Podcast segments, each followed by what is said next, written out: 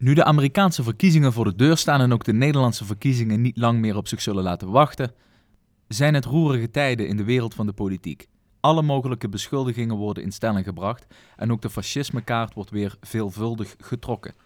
In deze aflevering zullen Auke en ik ons hardop afvragen of dit terecht is en wat we nu moeten met die gekke ideologie. Vandaag in Mijn Korreltje Zuid, het fascisme allemaal wat.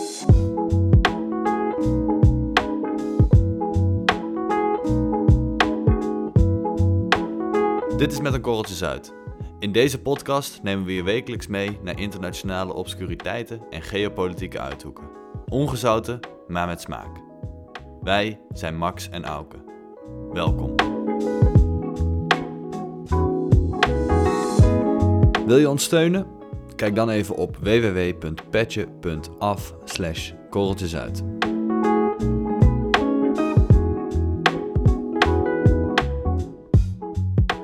Max, de maand oktober is nog geen twee dagen bezig of het lijkt al helemaal uit de pan te escaleren. We hebben een paar dagen geleden het debat gehad tussen Trump en Biden.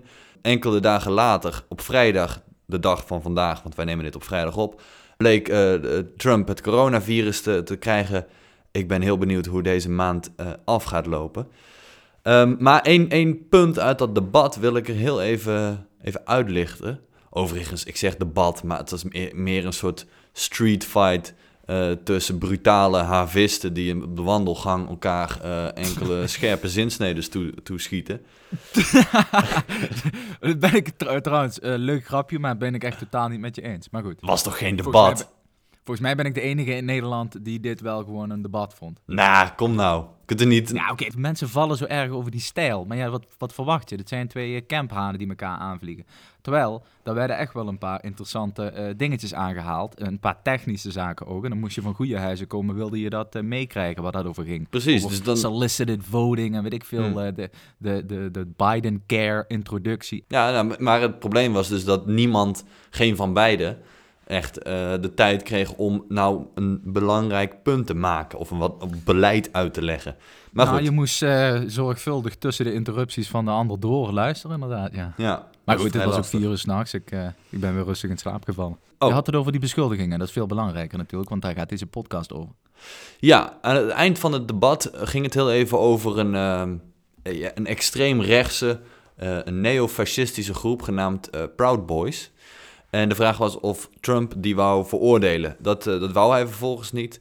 En um, ja, sindsdien zien we eigenlijk de term fascisme, neofascisme, fascist, links en rechts door het politieke debat schieten. Nou, natuurlijk al langer, hè? Maar ik snap wat je bedoelt. Ja, ja. Ik ben even gaan kijken wat die Proud Boys nou precies zijn. Want voor mij kwam het in eerste instantie een beetje onbekend over. Maar dat is dus een, dat zijn een groep jongens, ook echt alleen mannen, je mag, dat, uh, je mag daar als vrouw geen lid van worden, uh, die wel extreem rechts en neofascistisch uh, worden bestempeld. Ze schuwen ook geweld niet.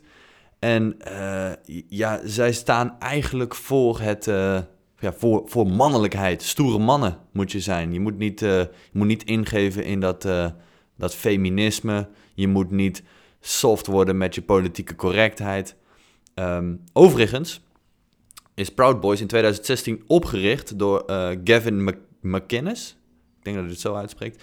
En Gavin is ook uh, medeoprichter van Vice. Dus dat vind ik dan wel weer hmm. bijzonder, want Vice is dat... toch vaak een... Ja, ik wou zeggen. Ja. Dat is vaak een linkse... Of ik dacht dat je wilde zeggen dat het een linkse club is, maar ja, ja, dat dacht ik ook. Ja, toch wel links, een beetje. Een leuke, ja. leuke bende. Hij zit er overigens niet meer in, uh, want het werd iets te gewelddadig en iets te veel, uh, iets te racistisch vond hij het uh, worden. Mm-hmm. Um, maar goed, ja, Proud Boys, dus een, een neofascistische groepering. Maar ik, ik merk bij mezelf, en ik denk dat veel mensen dat hebben, dat de term fascisme ja, een beetje een losse term is geworden. Van wat, ja, iedereen benoemt de ander maar een fascist. Uh, i- mm-hmm. i- iedereen waar je het niet mee eens bent, is een fascist.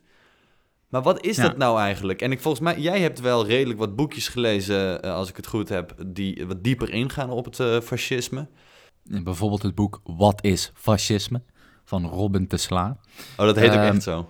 Ja, dat heet echt zo. Ja, uh, ja het fascisme, dat, dat, ja, dat boeit natuurlijk iedereen, denk ja. ik. Want dat is wel uh, ja, inherent verbonden aan uh, onze moderne geschiedenis. Ja. Maar ja, wat is dat fascisme? Kijk, dat is meteen een... Uh, het is in ieder, wat het in ieder geval niet is, is een containerbegrip voor alles waar je het niet mee eens bent in beginsel. Dus de bad guy, of de slechterik, of de tegenstander. Die is dus niet per definitie een fascist. Dus er zit echt wel wat... Je moet echt aan, aan een redelijke hoeveelheid kenmerken voldoen, wil je voor, voor fascist door kunnen. Ja. Snap je? Maar wat is dat fascisme nou? Ik denk dat dat in beginsel... Het is moeilijk te duiden. Wa- het is waar een beginsel... komt het vandaan?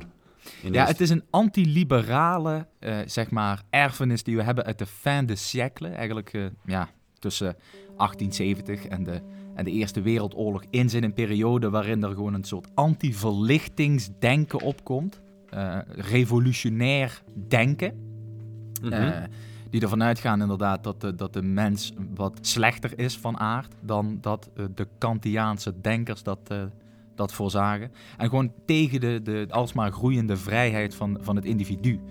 En uh, het fascisme, maar dan zullen we, ja, dat is eigenlijk een Italiaanse uitvinding. Daar hebben we het alles over gehad. Het, het is uitgevonden door, uh, door de syndicalisten. En syndicalisten, dat is weer een bepaalde vorm van socialisten uh, in Italië. En die voorzagen dat, er, uh, d- dat je de massa moest aanspreken in plaats van de individu. De individu is in principe een, een waardeloos onderdeel uh, voor de fascist. En je moet de massa op, op, op de been brengen om dat liberalisme tegen te gaan. Um, mm-hmm. Nu zou je kunnen zeggen, nou, dat is in principe vergelijkbaar met het communisme. Hè, want die wilde dus, uh, hoe zeg je dat, de klassenstrijd aangaan met de werkende klasse tegen de bourgeoisie. En in principe is vanuit dat idee ook het fascisme ontstaan. Waren het niet dat dat in Italië onder leiding van Mussolini een vrij militaire, ja, niet-intellectuele, bijna mythologische invulling heeft gekregen. Mythologisch? Nou ja, de, een, een fascist, of in ieder geval volgens wat ik denk dat de definitie is van fascisme, een fascist grijpt terug naar een soort mythische glorieperiode in de, in de oudheid vaak. Hè? Dus de, de, de Italianen die wilden terug naar Rome. Dus daarom zie je ook die, die Roomse groet terug. Ah. En, dat dat uh, is de, de welbekende rechterarm gestrekte lucht in. Juist. Mm-hmm. En Mussolini die voorzag dat de enige manier waarop het volk kon regeren uh, gepaard moest gaan met een, met een revolutie, met een uh, militaire revolutie. En ja goed... Nadat hij de fasci di combattimento heeft opgericht, is de rest natuurlijk geschiedenis.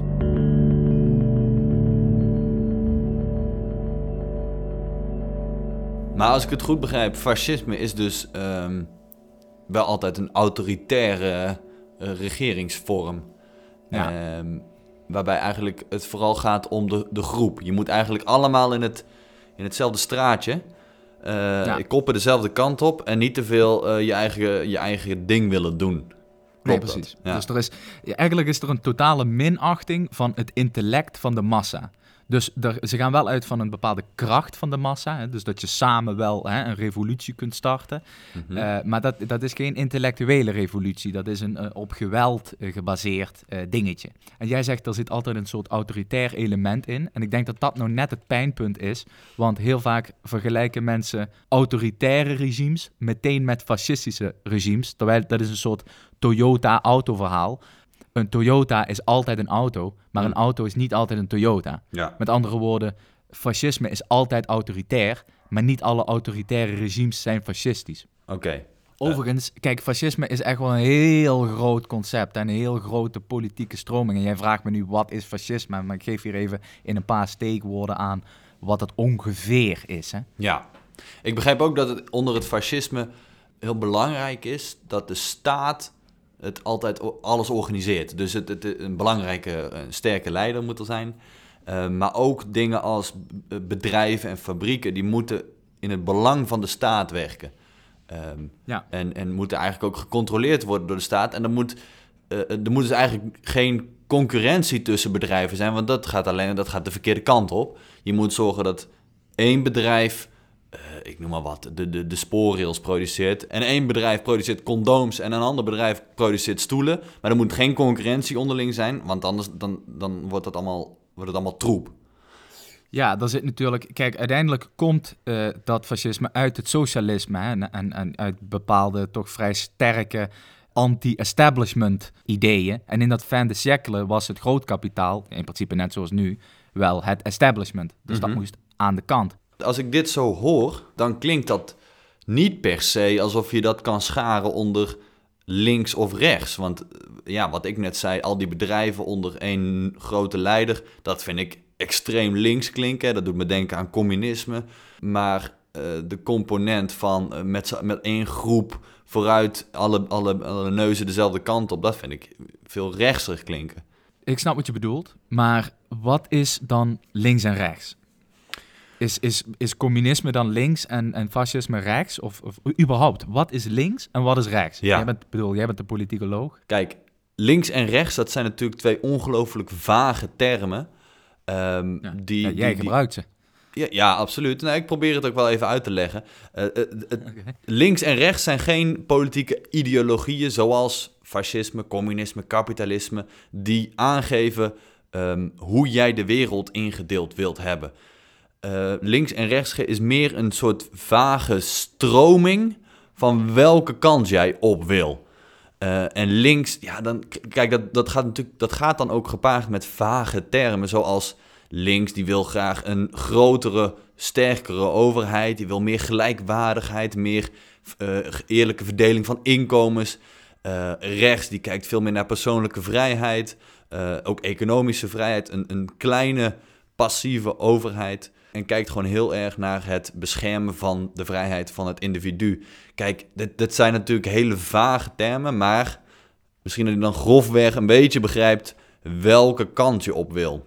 Als je, ja, uh, als je ik, daarachter schaart. Misschien is het makkelijker om even fascisme met bijvoorbeeld zoiets als communisme te vergelijken. Natuurlijk ook een uh, revolutionaire stroming, dan dat we dat gaan plaatsen in een soort links-rechts schaal. Dat kunnen we zo meteen wel even doen. Maar kijk, ik denk dat het in beginsel belangrijk is dat fascisme ook leunt op een volksidee. He, dus dat er sprake is van een bepaald volk, een, een natie. He, zeker het nationaal socialisme, de Duitse variant van het Italiaanse fascisme, dat was sterk natuurlijk gebouwd op het idee dat de Duitsers uh, een, prominent, een prominentere rol in de wereld uh, moesten krijgen. He, nadat ze door uh, de, het Verdrag van Versailles uh, een flinke klappen hadden gekregen. Dus er is altijd een, een volk aanwezig en mm-hmm. er is altijd een uh, vic- is victimisering, is dat een woord?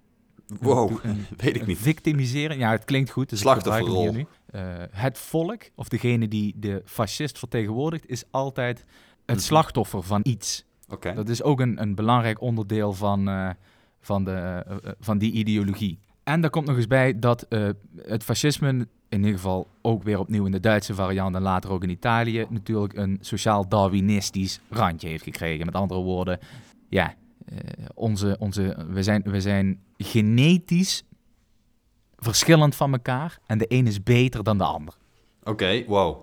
Uh, maar sociaal darwinisme, dat gaat dan dus over, ja, als jij de, en dat zeg ik tussen haakjes, betere genen hebt, dan uh, kun jij hoger op de sociale ladder komen. Maar dat, he- ja, dat is dus genetisch dat is gewoon, bepaald. Je moet het je zo voorstellen. Fascisme valt en staat met de verwerping van gelijkheid.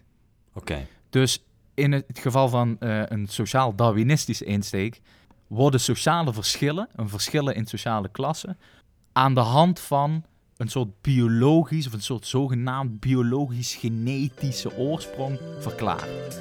En daarom uh, waren Joden minderwaardig uh, in, het, in het geval van de Duitsers en, uh, en, en al dat soort zaken.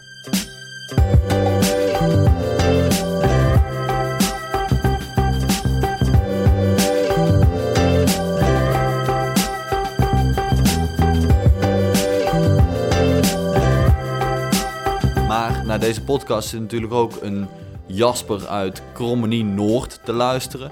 En die vraagt zich af, ja, allemaal heel boeiend hoor, die, die, die, die theoretische kant van dat fascisme en wat het nou precies is. Maar zien we dat anno twintig twintig nou ook links en rechts om ons heen naar voren komen?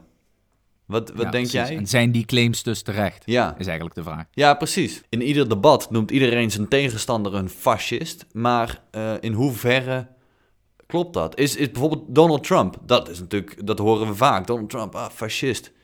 Is dat zo? Is hij een fascist? Um, Nou, dan, ja, ik denk dat we er wel een beetje vanuit moeten gaan dat fascist zijn, of het fascisme, is een soort geleidende schaal. Er zijn gewoon een aantal criteria waaraan je moet voldoen om in ieder geval geassocieerd te mogen worden met een fascist. Of je dat ja. dan bent, is even een tweede. Ik noem even vijf uh, hokjes die je daarvoor moet afvinken.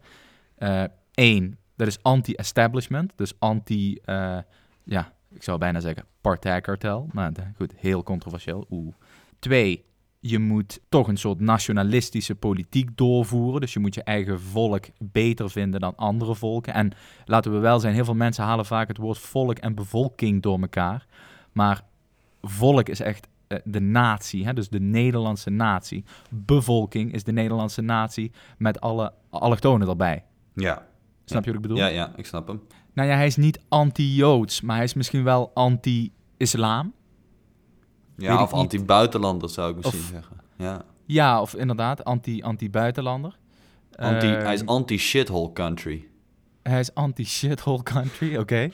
En hij is natuurlijk niet antidemocratisch, bedoel. Uiteindelijk nee. is hij wel ja, democratisch in de, laten we zeggen, breedste zin van het woord. Ja, al... Ja, goed. Ja, klopt. Uh, die geven we hem. Ja, en natuurlijk het hokje wat hij aftikt is, uh, wat je net aan het begin al noemde. Jij zei... Uh, bijvoorbeeld Mussolini, die refereerde terug naar het oude, glorieuze Romeinse Rijk. Daar moesten ze terug naartoe. Um, nou ja, Donald Trump, die heeft als slogan Make America Great Again. Oftewel, we moeten terug ja. naar een tijd waarin Amer- Amerika great was. Wanneer dat ja. precies was, dat is een beetje onduidelijk en vaag. Ja, de Pax Americana, denk ik, hè? Ja. Nou ja, dat is inderdaad, het is een beetje het, uh, het terug naar toen verhaal, hè? Het... Uh, Uh, ik heb Thierry Baudet dat ook al een keer horen zeggen. Daar kunnen we misschien zo meteen eens even over babbelen, over die beste man. Maar uh, Thierry Baudet zegt bijvoorbeeld... Over veertig jaar hebben wij de alsmaar voortkabbelende emigratie gestopt en remigratie bevorderd. En dan keert de gezelligheid weer terug in Nederland. En denk, gast, waar heb jij het over? Ja. keert maar... de gezelligheid weer terug in Nederland. Waar, waar... Hè? Alsof maar, die goed, nu weg is, zal... ja. Maar hier moeten we oppassen natuurlijk, want, en dat is denk ik het punt wat jij net ook al probeerde te maken. Het is heel makkelijk om iemand uh, van fascisme te beschuldigen, als je namelijk één van die vijf of tien of twintig uh, boksen kan afvinken. Thierry Baudet zal ongetwijfeld een paar van die boksen afvinken, maar hetzelfde ja. geldt voor Lilian Marijnissen van de S P en hetzelfde zal gelden voor Jesse Klaver van, van, van GroenLinks. Maar zoals jij zegt, het is een glijdende schaal. Nou, ben ik niet met je eens trouwens. Ben ik niet met je eens. Hoezo niet? Die zullen misschien één of twee hokjes afvinken, maar voor de rest... Kijk, even ja, maar je, Thierry ja, maar dat voorbeeld, bedoel ik. Hè? Maar je kan dus bij iedereen wel een boksje afvinken, maar dat betekent... En misschien bij Thierry Baudet meer, dat weet ik niet. Maar dat betekent ja, nog meer. niet dat hij een fascist is. Nee, dat, dat, dat, nee precies, maar dat is wat ik net uitleg. Precies, maar goed, even ja. dus voor de feiten. Hij is sterk anti-islam, oké? Okay? Mm-hmm. Dus anti-jodendom, anti-islam, dat is wat mij betreft hetzelfde. Thierry Baudet is... Oh, ja. Uh, hij, is, uh, hij spreekt altijd over het volk hè, en over de nazistaat. Hij heeft ook een boekje geschreven, De aanval op de nazistaat. Hij heeft dat terug naar toen een verhaal in zich, hè, met vroeger was het allemaal beter. En hij is echt zo'n anti-corruptie, hè, of hij vindt het establishment corrupt. En dat wil hij omverwerpen, het partijkartel en bla bla bla. Het zijn toch vier boxes waarvan je zou kunnen zeggen, nou dat is fascistisch. Daartegenover, daartegenover staat, want luister, hè, laat het duidelijk zijn. Ik vind Thierry Baudet persoonlijk helemaal geen fascist. Want hij is niet antidemocratisch, snap je? Die partij heet nota bene Forum voor Democratie. Hè? Dus zij, ja. zij, zijn wel, zij bewegen zich wel in dat democratische stelsel. Hoewel ze dat willen aanpassen, maar goed, vooralsnog democratisch. Uh, ze hebben wel vertrouwen in het volk. Hè? Dus zij, zij, zij geloven wel in, het, in, het, uh, in de intellectuele capaciteiten van, uh, van de Nederlander. En ze willen ook dat referendum terugbrengen, want ze denken dat mensen goed over hun eigen zaken kunnen beslissen.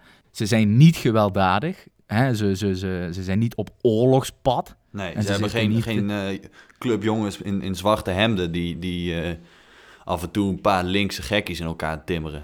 Nee, precies. En de vraag of zij uh, het ene volk beter vinden dan het andere op basis van sociaal-darwinistische argumenten, dat is, ja, dat laat ik even in het midden. Daar is een beetje debat over. Er zijn wel eens wat uitspraken gedaan die niet zo heel rooskleurig zijn. Maar aan de andere kant is dat ook vaak genoeg, vaak genoeg ontkend. Dus ja, dat kun je iemand niet keihard op vastpinnen. Met andere woorden, er zijn gewoon een paar vakken, een paar hokjes die hij aanvinkt, aan andere hokjes niet. En eh, wat mij betreft maakt hem dat niet een, geen fascist. Uh, want, nogmaals, we moeten nationalisten, want dat is natuurlijk wel, niet over één kam scheren met fascisten. Dat hmm. is gewoon iets anders, dat is gewoon een ander ding. Ja.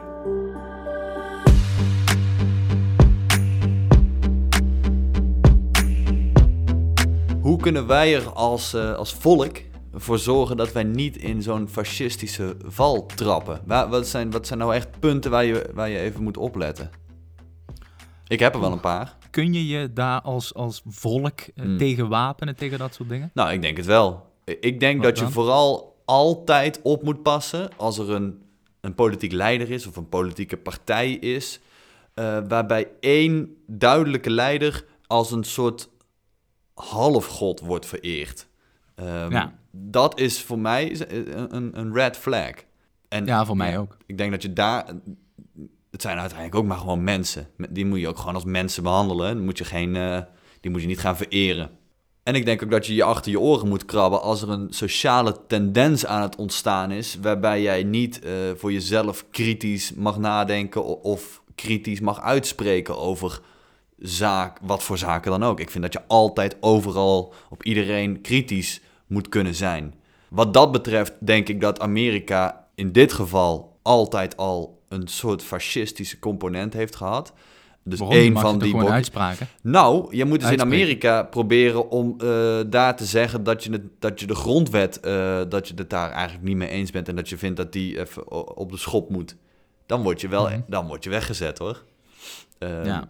Dat moet je niet proberen. Link, dat, dat moet je tegen demo, democraten niet proberen en tegen uh, republikeinen. Hè? Mm-hmm. Uh, dus ook onder Obama was precies hetzelfde verhaal. Moet je, nooit, je moet nooit uh, proberen daar die, die grondwet uh, aan te willen passen.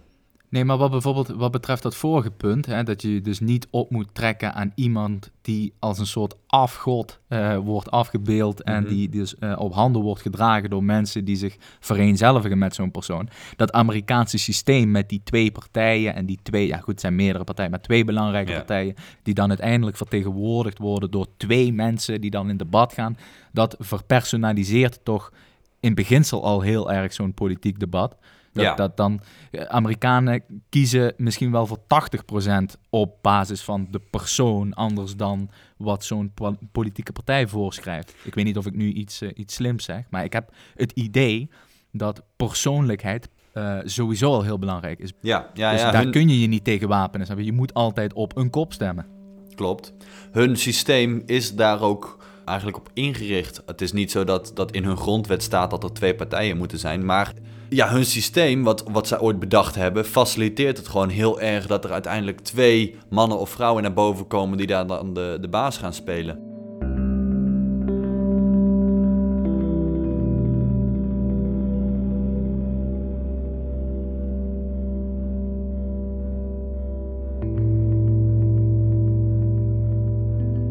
Um, en dan heb je natuurlijk nog Antifa, die dus echt hun enige doel is mensen uitmaken voor fascist en dan daar vervolgens uh, uh, ja, proberen korte metten mee te maken. Maar heb jij een... Kijk, ik heb niet zo heel veel verstand van wat er allemaal in dat publieke domein gebeurt daar in Amerika. Jij misschien wel. Weet jij, wat, wa, waar komt dat opeens vandaan? Dat Antifa, zeg maar. Wat ja. is dat? Nou, Antifa in Amerika nu, uh, dat is niet één partij of één, uh, één club mensen. Hè. Het is, het is ook een beetje een paraplu-term van mensen Uh, die zich antifascistisch noemen. Want dat is, hè, Antifa, antifascist. Maar dat is toch iedereen? Dat zou je zeggen, ja. ja. Maar het is... Kijk, in, in eerste instantie komt Antifa uit, uit Duitsland. In de jaren dertig zijn die daar al begonnen. Toen Hitler aan de macht kwam, kwam als tegenbeweging, dat kwam vanuit de communisten, een antifascistische beweging op. Uh, die zijn vrij snel uh, de kop ingedrukt door uh, meneer Hitler. Maar uh, hebben na de Tweede Wereldoorlog wel een heropleving gezien. In Duitsland met name en in uh, de Verenigde Staten. Uh, de Antifa in Duitsland opereert iets anders dan in Amerika. Sowieso omdat daar gewoon hele andere uh, sociaal-culturele problemen speelden. Spelen nog steeds. Um, en in Amerika, ja, het zijn inderdaad... Het, ja, wat ik zeg, het is dus niet één club mensen met een clubhuis en een leider en een uh, organisatie. Maar het een zijn vlag. Mensen... Ja, ze, nou, ze hebben wel een vlag. Die komt dan wel weer... Dat is die vlag die ze dus uit, uh, in, uh, in Duitsland ooit uh, ontworpen hebben. Maar het zijn nu mensen die zich tegen die neofascistische, extreemrechtse clubs als de Proud Boys verzetten. Maar het zijn nu vooral mensen die zich tegen dat uh, extreemrechtse uh, uh, gedachtegoed van die, bijvoorbeeld die Proud Boys verzetten. Dus het is, weer, het is gewoon een, het is een tegenbeweging, uh, een reactie op. Maar ik hoor wel eens dat die, ik, ik hoor wel eens dat die vrij lijpe acties... Oh, nee, mijn vraag is eigenlijk, moeten we ons daar druk over maken? Over dat soort felle antifascistische... Ja, ja ik denk het wel. Ja? Wat zij namelijk wel in hun kern hebben zitten, is zij zeggen... Kijk, fascisme gaat altijd hand in hand met geweld. En als wij, als antifascisten... Uh, geweld een soort van moralistisch af gaan zweren, dan gaat dat geen effect hebben. Want dan worden wij gewoon een soort uh, slachtoffer van het fascisme. Dan worden we opgeofferd en dan, dan is het klaar. Dan, wordt het, dan ja, gaan we in een fascistisch... Orwelliaanse toestanden Precies. krijgen we dan, volgens hen. Okay. Volgens hen, ja. Dus zij zeggen, je moet geweld met geweld bestrijden. Dus er zit een gewelddadige component in, het, in, het, in die antifa-ideologie. Dus ja, die zijn gewelddadig en ik denk dat je daar, daar, daar moet je wel voor oppassen, ja. Ja, goed, die jongens en meisjes die gooien met stenen en zo, toch? Of, of, nou, in Amerika het, hebben ze... lopen zij ook met van die volautomatische machinegeweren door de straten om te kijken of iedereen zich wel aan de, aan de curfew houdt. Nou, ze zijn misschien iets minder uh, uh, zichtbaar met hun A R vijftien, maar er zijn in deze afgelopen zomer, uh, is, weet ik in ieder geval van één Antifa-demonstrant mm-hmm. die een, een extreemrechtse demonstrant heeft doodgeschoten in de straten ergens in Portland, was het volgens mij. Je moet daar wel oppassen. Hetzelfde geldt voor de extreemrechtse uh, neofascisten als, als de Proud Boys. Uh, ze bewegen gewoon allebei aan het, aan het uit, uiterste einde van het politieke spectrum. Ja, en die vliegen elkaar uh, als nodig uh, in de haren. En dat moeten we niet hebben natuurlijk. Nee. Oké, okay. Auke, je wordt bedankt. Uh, ik bedank mezelf bij deze dan ook maar meteen. Dat is wel handig. Ja, Max, we hebben het vandaag veel gehad over Amerika. Uh, misschien ook niet heel raar, want het zijn natuurlijk wel jongens die uh, van een showtje houden. Um, en uh, het is nu oktober. Over een maand hebben we, uh, als het goed is, de presidentsverkiezingen achter de rug. Um, nu is ons plan om in deze maand oktober even een paar extra episodes te maken over uh, rondom die Amerikaanse verkiezingen, toch? Uh, ja. Ja, dat is, uh, ja, kan nu moeilijk uh, terugdraaien natuurlijk. Ja, het ja, of, uh, of, ik, is of ik zeg, ja, precies. Of ik knip het er nu vanaf en het hoort de luisteraar dan helemaal niet. Nee, is prima. Dat gaan we doen. En ik hoop uh, dat we onze lieve luisteraars volgende week weer uh, mogen, mogen ontvangen op dit kanaal. Dames en heren, u wordt bedankt.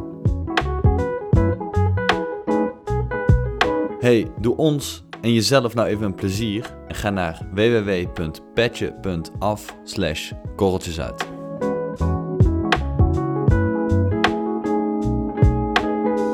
Deze podcast werd gepresenteerd door Max Zeverijns en door mij, Auke Roos.